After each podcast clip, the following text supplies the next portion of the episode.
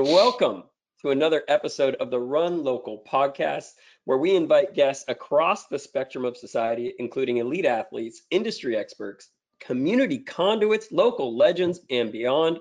We utilize the sport of running to learn more about these individuals, their local community, and what they're doing to change the world. Josh, you're not going to believe this, but today we have a sponsor of the podcast, maybe our Oh, first wow. in like six months. Today's podcast is sponsored by Pacific Ridge Builders. So a special thank you to my friend Thomas Newman. He's the CEO of Pacific Ridge, uh, not only sponsoring the podcast, but all of our Run Local events uh, this year in 2021. They uh, they're an amazing company. So they're they're not only supporting us, but they're supporting all of our charity partners. So Pat Tillman Foundation, uh, our Shamrock Run, and, and their charity partners, and then also the Silicon Valley Education Foundation. So Tommy Newman, former runner from the University of Oregon and uh, a bar star in Los Gatos, California, uh, opened up the checkbook and is supporting Run Local events. So if you have a couple million dollars lying around and you want to build a commi- commercial uh, office space or something, Tommy's your guy, Josh. Tommy's Wow, your guy. yeah, I'll take a look in the seat cushions right here, the, the couch cushions, to see if I got a couple mil floating around. Uh, could be a could be a, a, a tad short, but So, man, that's great news. It's Yeah, great to it have him on news. board. Yeah. So Yeah. Tommy, welcome aboard. It's great to have you. But also on board today, even more important than Tommy, is our guest, Mr. Bart Yasso, the mayor of running is here today. Bart, welcome to the podcast. Hey, thank you, JT, and thank you, Josh. Thanks for having me. Run local events. I just that just has a nice ring to it. I love it. I like it. Well, Bart, we're breaking our uh our our white guy uh I don't know. We're we're trying to not have too many white guys on the podcast because Josh and I fill that quota way too fast. Uh, but you, you're a special. You're a special exception. We have too many stories and we have too much fun talking together, and we had to have you on. All right. I like the idea of diversity though too. But we can be uh, age diversity. I have you guys. Yeah. Senior citizen, Medicare carrying card, senior citizen that I am. Uh, Oh, I thought you were talking. diversity. I thought you were. I thought you were talking about me. But Yeah. uh, no, Ah. I, I I hear what you're saying. Uh, Bart, you know, a lot of folks are, are wondering, uh, you know, when we bring guests on, uh, who exactly our guests are, and JT and I always really enjoy just uh, letting you uh, give the give the snippet about, uh, you know, what who you are, what's your story, what's uh, what's Sure. what's Bart Yasso all about. Yeah, so I started running this a little over 43 years ago. Went out for a mile run just because I wanted to change change my lifestyle. I didn't want to hang out in bars and smoke pot with my buddies forever. I thought I better really get in shape and do something. Uh, luckily, I was in my you know young guy at the time, and went, I literally went out to run one mile, thinking you know that's a long way to run, but I thought it would get me in shape, and I made it one mile. I I really wish I could have taken a selfie of myself back then. And oh, as you guys know, we didn't They do were few and selfies in between at the time. 1977. Yeah. Uh, but because I looked like a mess, man. I had long hair, scruffy beard, Budweiser t-shirt, cut off jeans, belt, Keds, tube Love it. socks. But I made it it- So And it's pure pure sex appeal, Bart. Oh yeah, yeah. That, you could. Uh, it a brutal looking photo if it would have been out there, but uh, you know, but who could? I could never imagine where the sport would eventually take me. So I did that mile, which turns into two miles, which turns into three miles, and running twice a week turns into three times a week, turns into five times a week. You guys know the routine, and and then my brother, my older brother George, challenged me to a race uh, 41 years ago, and that was it. Once I did a race, I was hooked. I was hooked on the Oh. running because I just liked being outdoors, and I could see I was getting in shape. I could run faster and long further, and you know, it was just fun to do. And I, but I wasn't thinking of, you know, running races. And then my brother challenged me, and that was it. I got hooked. Once I did that first race, it just been ever since that day. What was that first race, Bart? What? what Just a local 10K race. And I thought, you know, I, you know, I went out way too fast, got in over my head on those first two miles, and then struggled in the middle part of the race and then finished pretty strong. But my brother beat me. And that really lit the fire. And, uh, and then like, I'd say about a year later, I did a couple races with my brother, like 10K races, and I could spot him five minutes and that would be the, you know, we'd go even up from there, or whatever bet we had. So it was, uh, I got serious about running and really got out all the books and magazines and got serious about it. And then, uh, ended up working at Runner's World magazine for 31 years, which was fun. And, uh, you know, to think that's what I did for a living was run and uh, travel the world is really, I always told people when I was out doing long runs, you know, doing 20, 20 and 22 mile runs, back then we didn't do group runs. That was a rarity. I'd be out there by myself and, you know, getting these pipe dreams in my head, you know, I could get a job in the running industry and end up running all over the world and travel all over the world. I'm like, you know, you know, it was a dream. My dream actually came true. That's Uh, so cool. It's so, such a rarity, but uh, I had a great run at Runner's World. You know, the last, I don't know, last 12 years I was there, I had the title of Chief Running Officer, which was a great title. And just a great So gig. You know, I absolutely loved it. They actually, if you can believe this, like they actually created a job that fit my personality, which also fit what Runner's World needed. And from there, it just was uh, just a joy and I'm still running. I mean, I uh, I retired from Runner's World in 2018.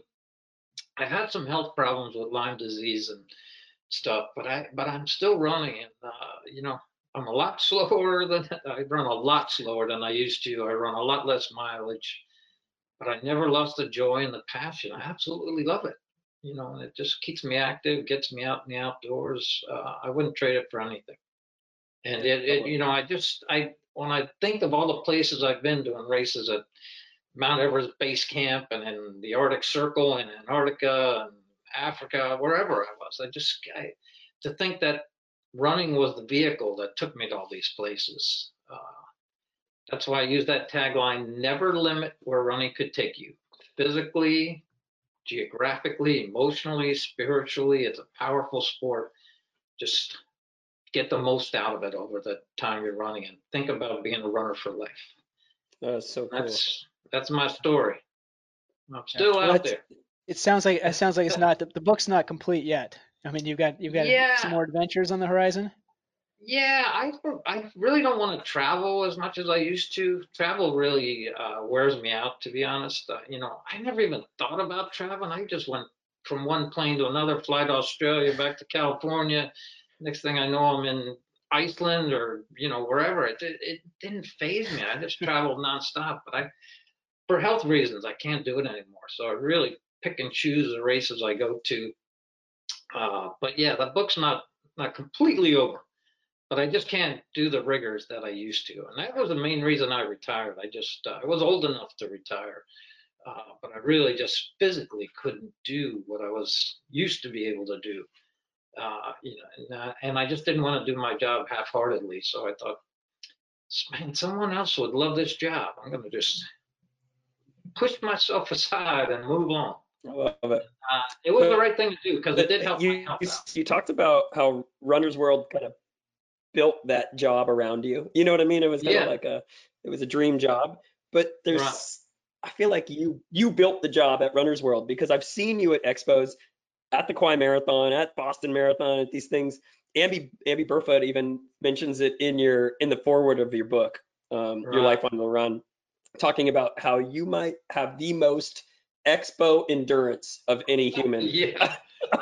Yeah, time. people, the people I worked with after they were, you know, in some of these settings I was in after one hour, they like, oh my God, I gotta go lay down. And I'm like, go lay down. I'm gonna be here another 10 hours going strong. Like I, I, I don't know. You just have to have that endurance and like being around runners. Uh, Yeah. you know, It's obviously natural. You you you Yeah, can't fake I- that, right? Like you see no, some I- people in expos and they're like they're looking at their watch and you Uh, know yeah. when, when can I get out of here? ceiling, yeah, looking at the ceiling or looking at their watch or, yeah, Yeah. acting like they just dropped something. Uh, yeah, I've seen that a lot. I worked with a lot of people like that. We But, you all know, have. I- But you're in it. there with the runners. You can people come up to you and hey Bart, what's up, Jose? You're, and then you're like, how was that ultra marathon last year? And I'm like, how the heck does he still remember all these people? Yeah, I was very lucky. I got this photographic memory and I can remember people's names and, you know, they say something to me and seven years later, I remember exactly. And uh, yeah, I'm kind of losing that. I think whatever chip I have up there is, is, full.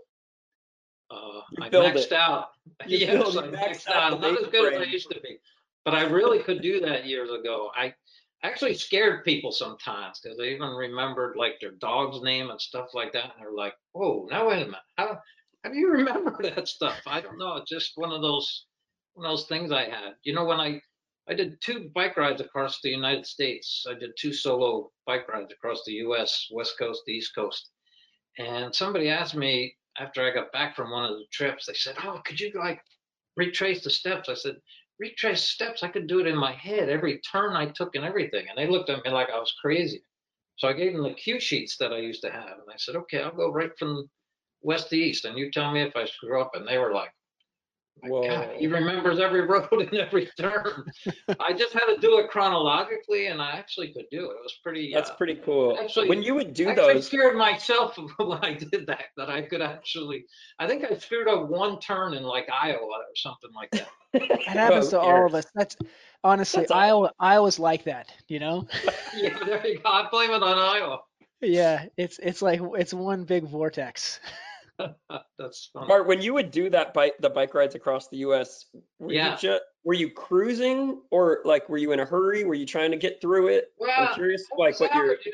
like 170 miles a day, and I had packs on my bike because I was Yeah. solos.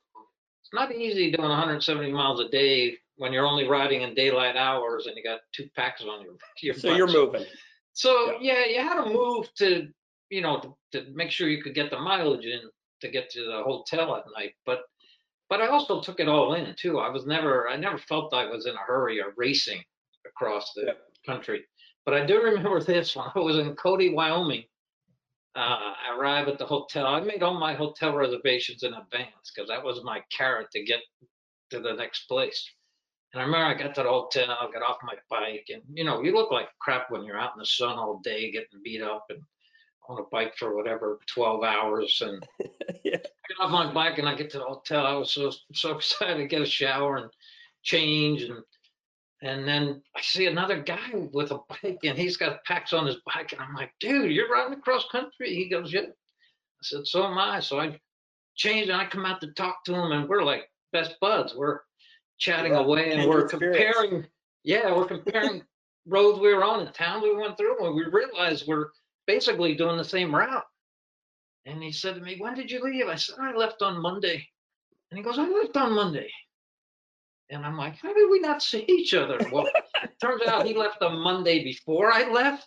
So he already had an extra week in there. When I told him, oh no, I just left, left last Monday. He was like, dude, he didn't even want to talk to me anymore. you were crushing it. Because I was doing like 175. I guess he was doing, you know, 75 or 80. Yeah. And he turn thought- around. He turn around and go home. He's like, I'm done. No, Check he it out. I told him he was winning because he had basically the whole summer to go across country. That's Spend more cool. time being a tourist. I had that uh, eight, 20 day window to do it all and get back to work. So it was, uh, Well, but it, I'm telling you, it is athletically the most fun I've ever had. And I got to do a lot of crazy fun stuff in running. But riding across the US on a bike is the coolest thing. There's just something, you know, you, when you're only going 15 miles an hour, you really take it all in.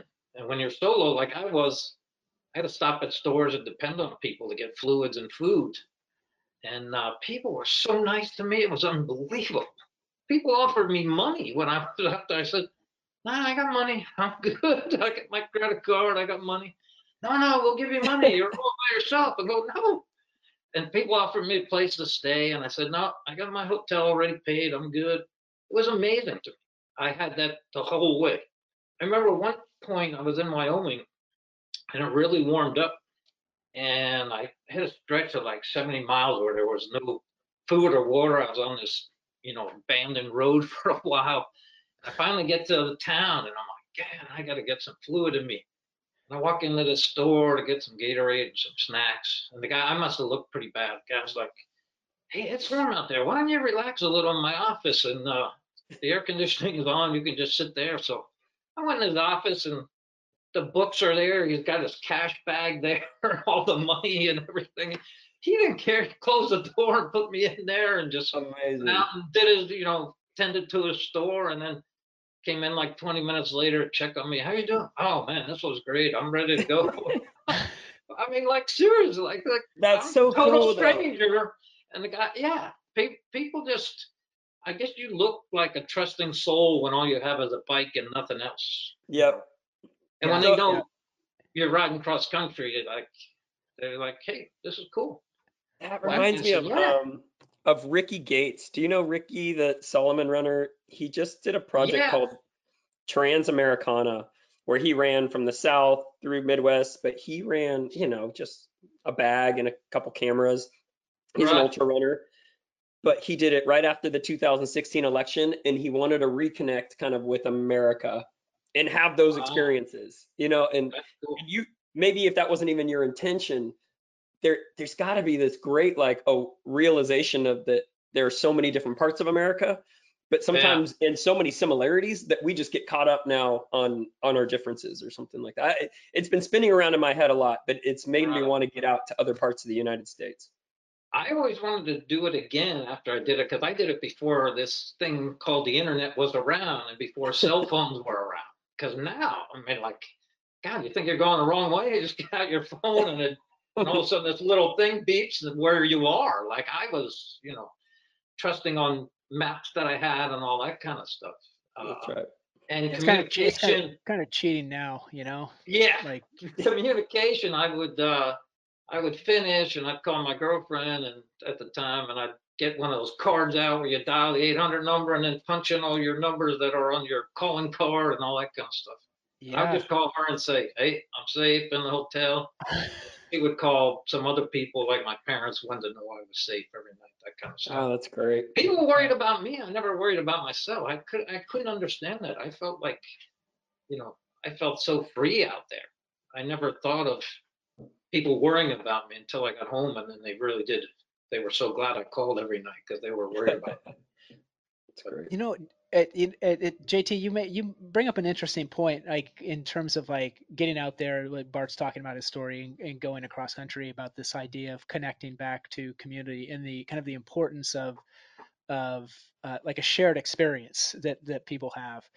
And and uh, maybe the the idea, Bart, is like regardless of where you go, regardless if you run, um, you know, 205 or 305 or 405 for for a marathon, it's still or 26.2 605 yeah, 605 whatever it is.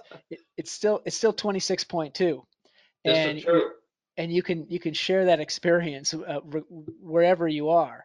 Um, Right. and I, I'm, I'm curious like just like what sort of uh, what sort of inspiration do you get from all the other folks that you talk about when they're sharing their stories with you? I mean you've got a ton of really great ones but i'm sure you've heard maybe a couple in your day. Oh man, a couple, uh, you know, thousands. I mean, the stories are out there, and that's that's what I loved about uh, my job at Runner's World because I could ask somebody like, okay, how did you get into running? What got you here? What you know, what inspired you?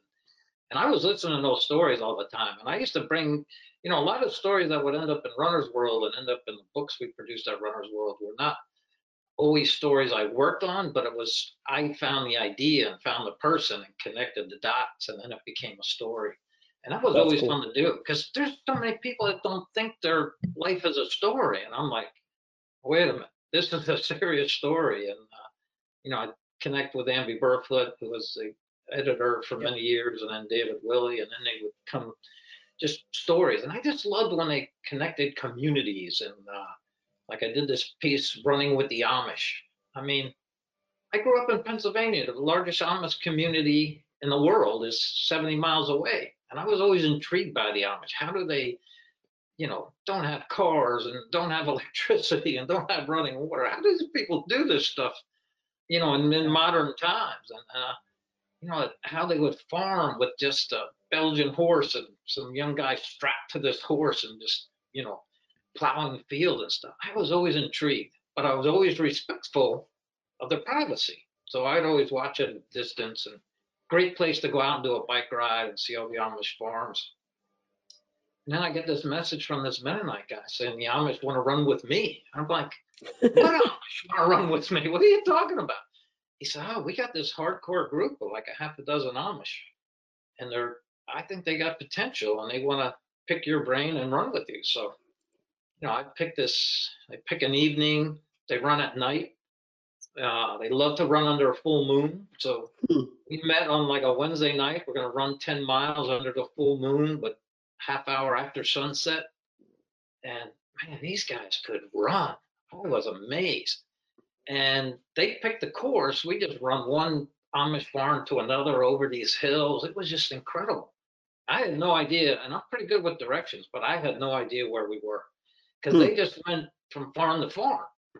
And the, Amish don't have fencing except where their animals are. So they have fences really close to the house where they keep their animals, but most of the fields are just wide open. So we just one farm field after the other, and then we get back to Jacob's barn at the end of 10 miles and they fire up coffee and homemade ice cream. It's like 11:30 at night. I love it. We're drinking coffee and ice cream. Yeah, that was their big party. And I mean, they ate tons of ice cream, not not one little cup of ice cream. And we drank coffee like it was water. It was unbelievable. And then uh, they told me, "Oh, this was so much fun. You have to come back." But I, but in my head, I thought, "Okay, I'll come back." But I made one rule that they talk some women into joining us that are, you know, some of the Amish women. They kind of looked at me and they got Mennonite I got in touch with me like two months later. He said, "Okay, we're on again, and there's going to be some women there." So, sure enough, we uh, I'm running with Amish women. They got a cotton dress on from their literally from their neck to their ankles, Wow. and they got bonnet on, and we're out there running. And uh, same thing, we did a different course, but I never knew where we were. I, all I know is we're in an Amish farm, and you go over this hill and that hill. Everything looks the same. And then we get up on this hill, and these Amish women realize where Jacob's barn was, and they're like, "Oh," they said, "like we finished right there, Jacob's barn." They took off and left me in the dust. I could not believe how fast they could run. And then and the guys were way ahead of me, and uh, that's when I realized they really do have potential. And then Yeah, they're training. Oh yeah, and then they got serious. They all qualified for Boston and went to Boston and all ran fast. Oh, that's amazing. And then they started a race that now gets you know like 1,500 runners and it benefits their fire company and it's really cool what happened. And now when I go out there, there's the race that they put on. There's like 400 Amish that run it. So it went from a handful of runners to 400, which is a lot in that community Wow. and they do it all to just be healthy and to share the, the joy with with each other. I mean, can a story get any better? Like a whole community? No, it doesn't. It's the That's purity fine. of it. But I do have some questions about that race. Are they allowed to have automatic timing? Or is, is everything being Oh, yeah, written they- down by hand? no, they, Yeah, no, they yeah, have uh, they What the hire a, they hire a race director and a timer, but they really do the Amish stuff like uh, whoopie pies or these junk, their kind of junk food stuff. They have whoopie pies, but the eight stations that you come to are all Amish, uh, handing your water and fluids. And they, uh, you get a horseshoe when you finish, which is your finisher medal. They That's really cool. do it right. Yeah. That is That's cool. cool. That And they cool. call, when the horse Josh, and we do buggies that go one. by, when the horse and buggies go by, the horses drop a lot of crap on the road. And they affectionately call them road apples. Oh, So yeah. They tell, so they, they announce at the start of the race, don't eat the road apples for you city folks. It's so funny. And then the road apple thing became such a big deal. They have a race in the spring and a race in the fall. And if you do both, you get a plaque with road apples. And it's the real stuff. Like they pick it up off the road and they put some kind of stuff on it that it lasts. And I'll never forget, they, Oh, they yeah. asked me, they You gotta preserve your apple. yeah, they Yeah. said, Bart, you got to you do the award ceremony and let's start it off with the road apples. You get all it, and it was just a list alphabetically that they gave me, and I call out these names, and these people come up, and the first guy that came up, he was like, he was a big guy. He was never going to win win an award in any race. And he said, "I'll call my wife. This is going on our mantle. I'll get the horse if she if she doesn't want me to put it on our mantle." I was dying. have horse poop on the wall. Yeah, he, I said, you better check with her before you get too serious about like nailing it into the wall or the mantle. He was he was so excited about that award. It was so much fun. But stuff like that always always happened to me. And then, as you guys know, the the, the stories that just break your heart. Uh, people overcome so much, you know, cancer and stuff. I I, I can picture it like today when I met this woman, Amy Downs, and uh, she was an overweight, obese actually woman, and she was in the Oklahoma City bombing. She was in the building. Bomb goes off. She was covered, in basically entombed. And I mean, I just can't imagine being buried alive. But she was buried alive. But she was laying on her desk, had a little pocket to breathe. She was covered in concrete. And they found her and got her out before she died. Hmm. And she realized, man, I got a second chance on life. I'm changing my lifestyle. Wow. going to be this obese person. She starts running marathons after they launched the Oklahoma City Marathon. I mean, you can't, you can't make You can't write that stories. stuff. You can't make that shit No, up. no. And she, uh, I mean, when you see Amy, she has physical scars from what she went through, but I can't imagine the mental scars she has that she has to overcome. Because, I mean, is there anything worse than being buried alive? no. I mean, one, one minute you're sitting at your desk working, but you know the the, th- the thing that uh, when I first heard her story, that the first responders told her that if she wasn't as big as she was, she probably would not have lived because the all the stuff laying on her would have crushed her body. But she was a big woman. She was able to stay alive for as long as it took to the first responders dug her out. Uh, but now she's, you know, uh, it's just amazing to me. Those, those kind of stories just touch me that I just I just can't believe what people overcome, and then uh, say, oh yeah, now that I'm alive and I'm gonna lose weight, I'm gonna run a marathon. Like how do you how do you think like that? Like seriously, you know, it it, it amazes me how many people literally got a second chance on life and turn to running to keep them alive, and that happens Yeah, a lot with suicide. yeah, just I'm just remembering too. This has been this is about uh, this year. I think is the 20th anniversary of the Oklahoma City Marathon. 20 Yeah, was it bigger or 25 or t- I can't remember, but yeah, since because the marathon launched, uh, yeah, it must have been 20 years. Marathon launched a few years after the bombing Right. happened. Yeah. And Wow. uh, you know, it's been such a, it's the biggest fundraiser for the memorial, and uh, it, it's such a connection. And I'm telling you, at the start, when the 168 people that lost their life that day in the building, they do do this 168 seconds of silence Powerful. and you can hear a pin drop for 168 seconds. And as you guys know, to keep runners quiet for 168 seconds, Especially right before a race when those nerves yeah. are. it's like impossible. But it happens at that race, and they do a little, uh, they do a little prayer at this tree. This, this, the building fell down, and this one tree survived. They don't know how. That's cool. And so they always do a prayer there and a little ceremony. It's just, it's, it's pretty moving. I always, I go to Yeah. that race a lot and I always say it's one of those events that really connect with what the race is all about and what it benefits. And you physically see it because you start That's right cool. at the memorial.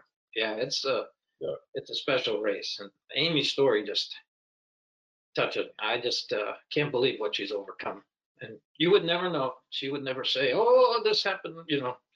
She just looks like every other runner Well, around there. reminds- What's that? So we've, you and I have experienced a couple of special races, and you reminded me that it's been 11 years that we've known each other, not five years that I just flippantly said last week on Instagram Live. I'm just making up Yeah. shit. But 11 years ago, we started going to the Kauai Marathon. oh my God, yeah. This little It's uh. clock here that I keep by my desk. Yep, yep, Our, yep. Ka- our I got, it. Sniper I Kauai got the clock. same clock in my Um, kitchen. Yeah, and a number of medals and pieces, but 11 years ago, and I was still running the marathon at the time. I think when you first started. Uh, Yeah, you since won the now- marathon the first year.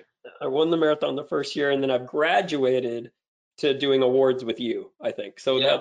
That's and being able to take a little more of a back seat. But Josh, I, we loves Kauai. He loves the island. Right. We Yeah. have to get great. him out there for the next Kauai marathon when we Oh bring that thing back. live. Oh, Josh, it's you got to come. It, it is such a special weekend. It's such a hard course, uh, but it doesn't matter. It's such a beautiful Yep. course. You know what I'm you know what I'm actually most excited about about the whole thing is the fact that every time JT goes, he plays golf with you.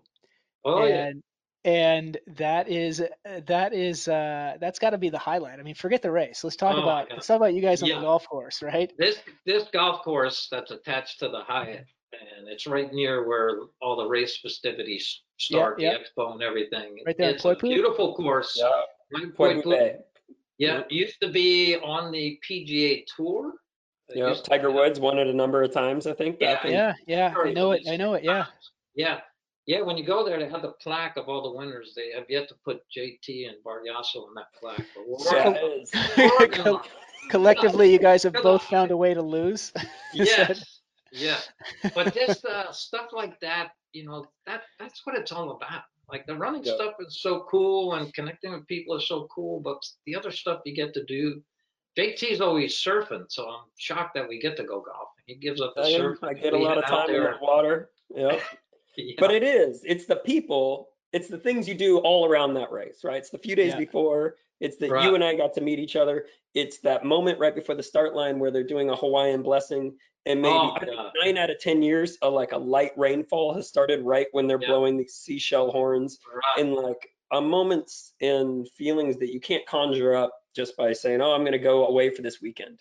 I'm going to go, Yeah. you know, I'm going to go on this little vacation. It's the ceremony and the the prestige of, of these different marathons. And Kauai is very local. It's it's got hula dancers and and taiko drums on on the course. It's it is Kauai.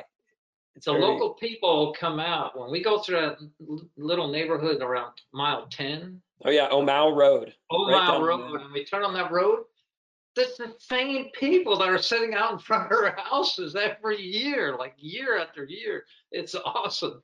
I know when I turn that, I go, okay, this guy's going to be sitting right here, and sure That's enough, he's right. right there. He's got his oh, truck on. He's got his music going in the back of the Yeah. truck. His feet on a cooler, and Yeah. he's you know it's an excuse for it. him to get the beers going early. Uh, Yeah. But still, they, they we're crazy and they love us and like it doesn't get any better than that. And I, uh, 2000, so we didn't have it this year, and uh, Ann couldn't join me in 2019. So 2018, I took my better half, Ann and her daughter, and that trip changed their life. I mean, they just fell in love with Hawaii. They fell in love with, you know, just going to the beach where you can just see a, Yeah.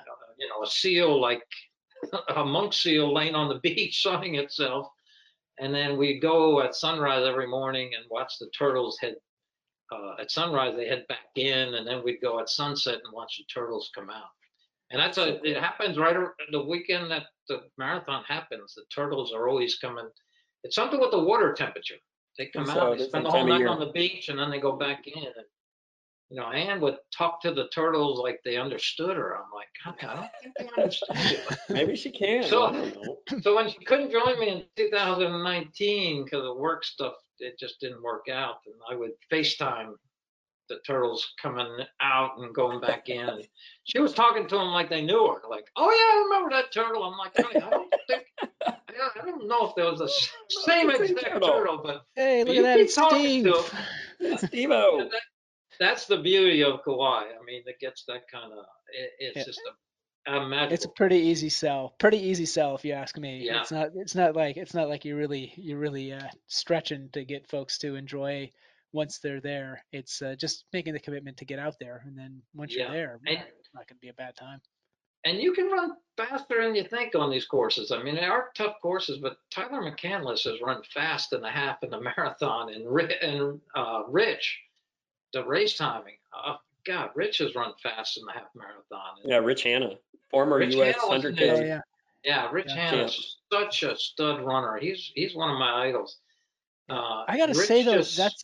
It, do you think that's the race, Bart? Sorry to interrupt. I- Do you think No, that's the race that you want to run fast, or you're just like, look, I am, I'm just out here. Well, I'm gonna milk this and just like point. chill Yeah. out, man. Tyler- This is like beautiful. Roads are closed. Right. It's just me.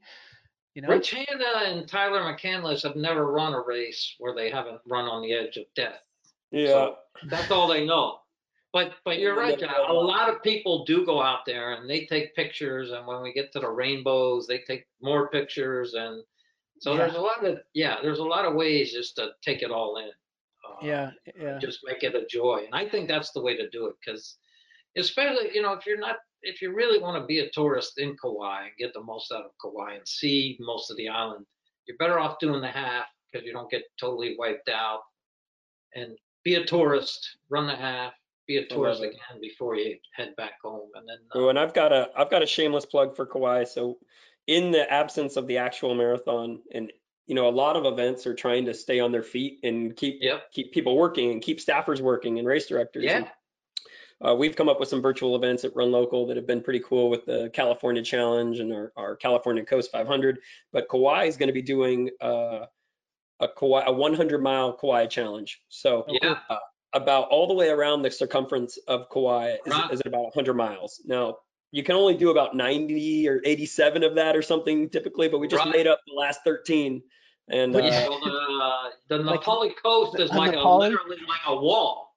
yeah, Yeah. When you come into the Nepal, Na Pali coast from both ways, there's no way around. it's not really going to happen. You got to swim the last 13, uh, but otherwise do it virtually. But check out Kauai Marathon. Uh, they're they're going to do Yeah, uh, a 100 we- mile challenge, which is pretty Yeah, cool way to. to when the race didn't happen in September of 2020, we launched virtual, and it was popular because people want the beautiful stuff that we had, and uh, and people realized I got to support this race because I want it to stick around. Yeah, yeah. You know what? You know what's interesting? I was just talking to uh, a buddy of mine from uh, from Dublin, Ireland, and Mhm. he was asking about. Um, I think he was he was planning to do an event, and and I think it's going to get canceled. At least he's he's like, yeah, this isn't going to happen. And and he's saying, hey, do you know any like virtual races? And I, I you know, I was telling him about the like the San Jose series, and he was curious Yeah. about the um, uh, the one around uh, St. Patrick's Day, being in Dublin, all that good stuff and he's, he's asking me like, well, what do you what did you think about the the virtual events? And I gotta admit, like I did the um, run the one, JT, Right? uh, Yeah. That one, and it was actually it was actually really engaging Yeah. relative to what I thought it was was going to be like. And Right. it was cool. You had like the leaderboards and you had your groups and you kind of like Yeah. a little bit of like trash talking within within your groups, that sort of thing too Yeah, important. but it was but the crazy thing to me like all that aside is it actually created a little bit of this uh, sense of community that is so often associated with seeing Right. people in person that you get to kind of go through that similar experience because everybody you know is going to go out there and have to run the same distance regardless Yeah. and that's like that's cool on it on on on its own the virtual events and just the, the advocacy of this but it also got me thinking about this this kind of disconnect between uh like the, how pro runners and amateur runners and sort of like Sure. thinking that pro Ooh. runners are so much different than amateur runners when really they're just they're doing the same activity they just happen to have a little bit more focus to it Yeah. um, and I- don't know, Bart, if you've seen anything over the years about the shift of how pro runners have become more or less accessible to to the to the general population and the importance of that for the Sure. community. yeah, a lot of pro runners get it, and they have been uh, very encouraging and supportive of the what we used we always refer to as the back of the pack or the middle of the pack, uh, because I think they finally realized. Uh, I mean, I've been hammering it home for a while. It's not that these people don't train. It's not that they're not Yeah. trying. They may not have the physical ability, or they may have overcome something.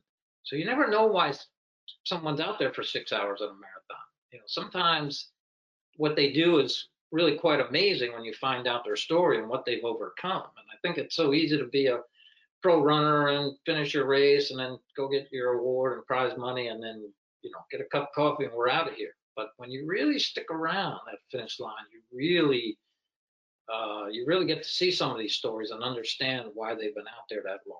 They really have trained hard, but they've overcome a lot. Or it's just people, you know, they're going to do a marathon in all 50 states, you know, in a two year, three year window. So, you know, they can't run all out at every single one. So they kind of sparse out their energy that they can do it and accomplish the goal. And that's kind of cool stuff to do. So I think a lot of the pro runners are really figuring out why these people are back there and they really are part of the community. And, Yeah.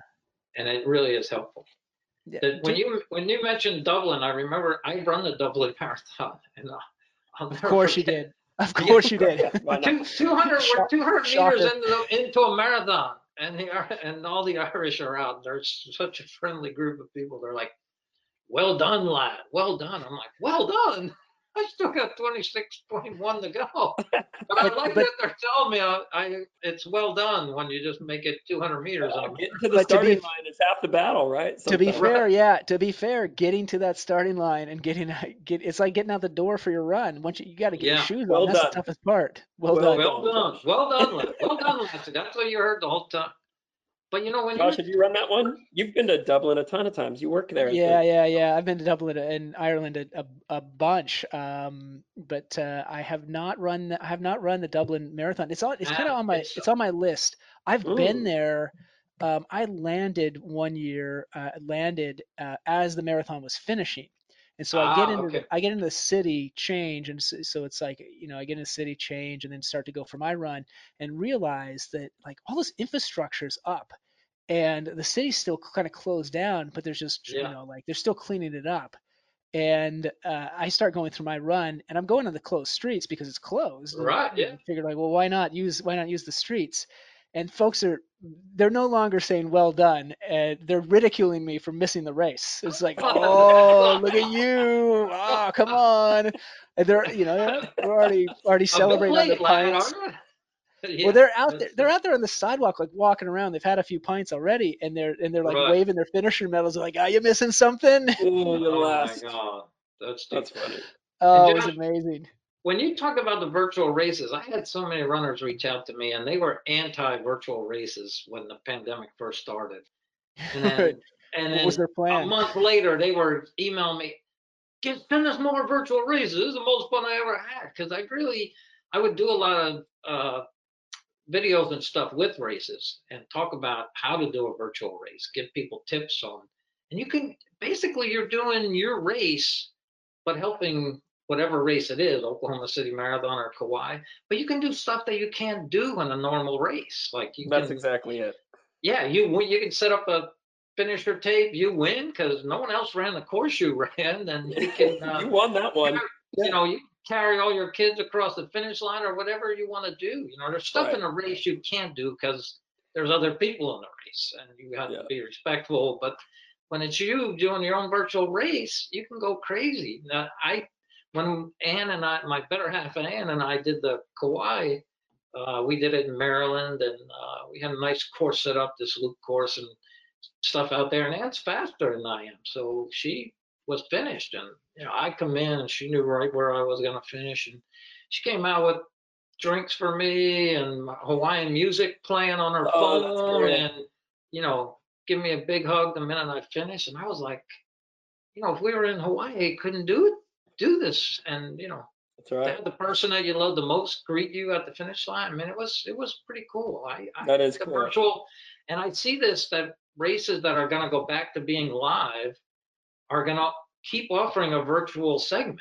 because so many people enjoyed that, and you know, you still get the swag, and you know, for a lot of people, you don't have to do the travel, and you know, so, and and I think people are going to be freaked out in the beginning of when all this stuff happens. You know, they're saying freaked out like they're not going to be comfortable around big crowds for a while. So I think Yeah. that for races that keep a virtual option, which obviously you know is going to be a small part of the big picture, but it still offers people something, and I Yeah. think it's I think it's really cool to do. I'm happy races are looking at it like that and still connecting with people. Yeah, we're, Speaking we, of, I it got really my changed the way we think about it. I got my first vaccine shot two days ago. Uh, I got the Moderna. Yes. Yeah, so I go back on February 24th for my second shot, and I just got in because I was I am a senior citizen. They had the healthcare workers, and then they went 75 and over, and then they went any senior citizen or older can go. Uh, You'll be back uh, to you'll be back to licking uh, escalator rails Yeah, and uh, yeah, kissing shopping carts in no time. got, but it really is like one of those things that uh, when you realize we are really going in the right direction right now. So I think our sport is really going to come back. And uh, you know, when I when I meet these people that do a ton of marathons, I thought, okay, somebody's going to do the six world majors are in six weeks. They're I all know they're up all just locked like- in. next week window. I'm like, Boston. Someone's gonna knock that same- out. Someone's gonna Boston- knock that Boston, out. Chicago are the same weekend. Yeah, there's a back to back. Sunday, Monday. Yeah, someone's gonna do all six. Now, I don't know logistically if you get entered in all six and the travel and uh, someone's gotta have some money. Someone's gotta be ready to travel, but I guarantee you somebody's gonna do it. Uh, and I think a fair amount of people are gonna do the Chicago Boston double. Yeah, that double. That'd be Chicago cool. I saw Boston something about it. I think you got to go to Boston. You got to pick up your bib on Friday in Boston. Then you got to go to Chicago that night, pick up your bib for Chicago on Saturday, run Run that. Then you already have your bib to get ready to fly back for Monday morning. Yeah. Yeah, unless you're running there like, if you're running under four hours, you could probably get to the airport right away and easily get to Boston by three in the afternoon and pick up your number. So, I mean, uh, I Yeah, really you want gotta to and see. get most, it to be comfortable, if you did go to Boston first and get your number, you'd really be at ease because then Yeah. you just have to get to Boston. You can actually get there in the morning, actually on Monday. That's right. I want to You see really have- someone bike from Chicago to Boston and then do the race. Like get done. Bart, that's that has you written all over I it. got that has me written all over, but I You can't are do stuff I Gates. Run to do. Chicago, hop on the Back to. Boston. Yeah. Yep. But I So believe we're- if there, if there is this person that's going to do all six, they are going to be the most famous person in running that's not an elite runner, that's not named Meb or Ryan or Sarah or, or Shalane. right. They are really going to be a famous individual because I that's pretty cool to think of. And who would have thought that they would align like that? Six. It's gonna be a weeks. We it's got- gonna be a wild year. Well, you got the you got the games uh, in August too, right, or late July. Late Um, July to August. Late July uh, in 8th. August, I believe. Yeah. Yeah. So so I mean, if you're if you're lucky enough to run the game, you can get you can get seven of these bad boys in. Do them all. Touch them all. So, yeah. Do 'em So all. we talked about virtual runs. We talked about, but we're also seeing these like, um, you know, almost like made for TV, uh, you know, runs coming up with Yeah, yeah. kind of thing where people are just creating events so that they can keep the sport alive in pieces. So, uh, Soul Focus Sports, our production company, produced the Hoka One One Project Carbon X this weekend when we were in Arizona. And trying to get Jim Walmsley and others to try to break this 100K world record. Walmsley is a stud beyond studs. Oh my gosh, he's a machine. He's a superhuman. He's Yeah, got when I- blood running down his arm. He's running through walls. Uh, yeah, what, what was that, 11 JT? Was that short. did you uh, guys did you guys put up that fencing that he ran into, or is that that's probably somebody? Else? That was else. permanent fencing. That that was a Permanent fencing. misnomer. Runner's World. And Runner's of the World never would have made this mistake when Bart was working there, but they said it was from a, a sign on the course. It was not a sign on the course. It was no, a permanent yeah. fence that is always there. Jim ran into that fence. I'm Yeah. taking heat from it for a course sign that cut Jim's arm. That had nothing to do with me. And I'm sure Jim would be the first to tell you what, what it really was. But that Well, guy, it- I but, mean, but that that makes it much, so much of a better picture, right? Like, yeah, Right. if you got, it looks like you looks like you got looks like you got like stabbed on the way to a 100k record attempt. Um, need you're more not blood look in any better than that. Yeah, exactly. More blood and tears. so he Yeah, missed exactly. the world record by 12 seconds. He did Yep. set the American record, but he By also 20 averaged, minutes. yeah, he averaged 557 per mile for 62 miles. People people thought I had my numbers wrong when I got that out there. I said, no, no, no, it's correct. He ran 557 per mile for 62 miles. Unbelievable. I, I ran But- 556 for 10 yesterday and was It was gassed. really cool. It was cool to be part of. Yep. Yeah. Yep. And as, So- as an events team, we were just so happy to be working, you know, to be back out Right. there putting on events and seeing people running, going for it. So for us, it was a, a breath of fresh air. And we're hoping it kind of like gets people, you know, we, st- we got to start having small events again, or at least small Right. run groups, and then a hundred person trail races or something. And then maybe it's 500. Th- We, it's not going to go zero to 45,000 at New York City. And We gonna almost need go- these like prep opportunities to get, right. to do it right. Yeah. Yeah, like a little, little proof of concept, right? Like a proof of Yeah. concept where you're just going like, Yeah. I gotta, I gotta play around with some things, get some things right, not get anybody sick, get some things health wrong. Check in, spreading Right. out. I mean, we did a thousand plus COVID tests for this event for Wow. um, three per staffer and athlete, and then one on the way out. So we made sure you weren't sick Right. going back into your communities. But a thousand tests that Hoka, which is amazing dedication to keeping everyone healthy and doing it right, like from the brand. But it's that's not easy and that's not sustainable for Yeah. New York City. How do you You how do you put that how do you put that in a volunteer sign up like hey I need you to do a thousand nasal swabs you uh, game Yeah. like oh, I'll take I'll take the 3 a.m. shift for that Well, they were really the bubble, you know, because other sports have created these bubbles, and that's how they keep everyone together and make sure they're all tested and they're all safe. But in running, that's a lot harder to do. You guys did an incredible job to create. That's a big ass bubble. Yeah. Yeah, but 60 miles of you- bubble. yeah, but when you think of the London Marathon course or the Boston Marathon course, point to point, now you're talking a bubble that's 26 miles long. Right. and you got to transfer whatever 30,000 like Boston Yeah. 30,000 people out there and gathering In the, buses, every, and everything changes. So- Volunteer protocols change. You're not Yeah. touching anything. It was like a, we're trying to tell volunteers, usually you're holding this cup and handing water. It's like, put the thing down and don't touch it again. Get away Right. from it. It's now their Yeah, I- water bottle. It's everything think- changes. runners It's are like going to learn to be more self-sufficient you know Sounds good to me. fast runners As a race make director, sounds good to me.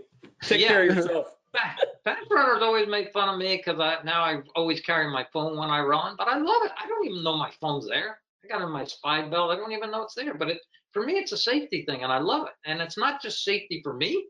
Like you could come up, upon someone that fell or had some medical condition, you can save their life by calling 911. I love having my phone for safety reasons. Yeah, And then, yeah. and the same with, you know, I always been someone that carries food and water with me. And now more runners are going to do that.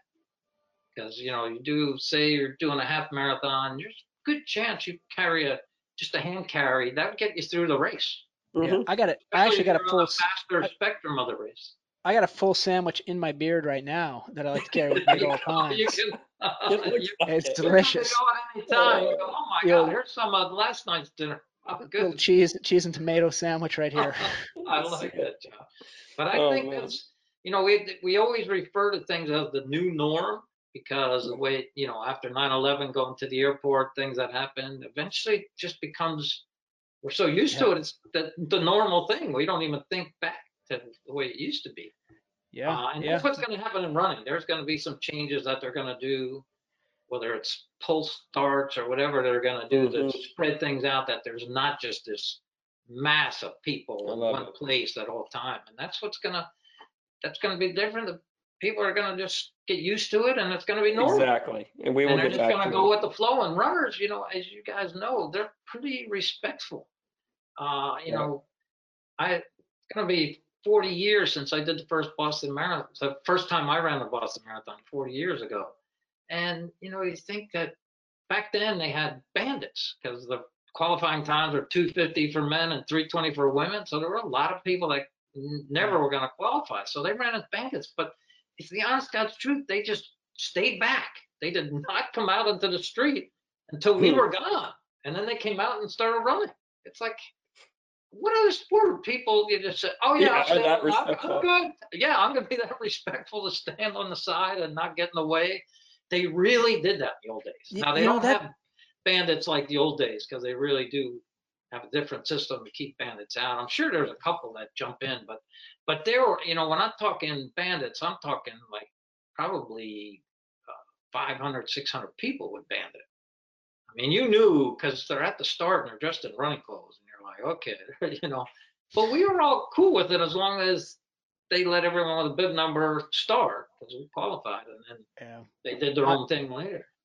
I think like you bring up a really interesting point about just the the self governance of of runs and how it leads into the virtual events where it becomes like a source of pride, right? Where Right. where like, it's I mean it's like golf. It's like you keep your own score. You're not there's no Right. real referees when you got a game like basketball or football or soccer or whatever it is. I mean you count you rely a lot on the referees and some of that uh, that self-governance and, and and pride that you take within the event uh, kind of dissipates. But even now, like in the virtual space, it puts even a, a larger pressure on that, which I find, you know, I find like a good thing. So when folks come back, they're like, oh yeah, well Right. here, you know, I've been I've been doing all this stuff on my own, and I've been you know training and seeing other people do that. Now let's really take a test uh, to see how it Right. lines up with the with the race. But um, you know, so, so I think it's actually I think they are going to live a little bit in tandem, like you were saying. Um, Sure. I guess both of you guys were saying.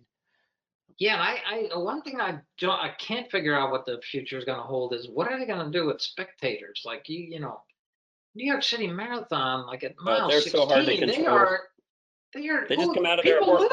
Yeah, they come out of their house. You can't tell someone, oh, you're not allowed out of your house today. New York City Marathon's happening, or the Well, they- Boston Marathon. Look what Uh, they you did know, at look what they do at Tour de, Tour de France, uh, Volta de España, the Giro, like all of those bicycling races are are On top you of the athletes. multiple times Right. about that, and they they they did it. They did a pretty Yeah, good job of keeping a lot of pulled that off. spectators. Well, I mean, they- yeah, like finishing on mountaintops helps. People off, but and not on? Madison Avenue. But, yeah, but it was a we we want to work it out and running that people are out there. But I would think a lot of communities aren't going to want people 50 deep. Right. Uh, you know. Yeah, so I- I- probably, I, don't. I don't know what's going to happen with that side of the sport, but.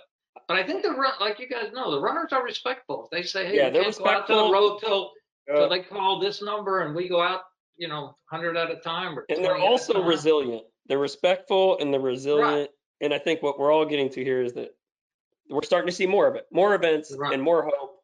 And these events start to plan for the fall that I feel like we can be generally confident that they will happen. And the Right. vaccine's coming out. You've got one shot of two already.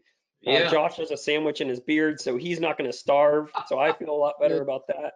yeah. But we're coming up on an hour, and I just want to thank you for sharing stories with us. And Oh, thank you guys. Oh. I love what you're doing. I really do. It, it really keeps our sport connected. I can't believe how many people run and listen to podcasts when they're out there running. I think it's really cool.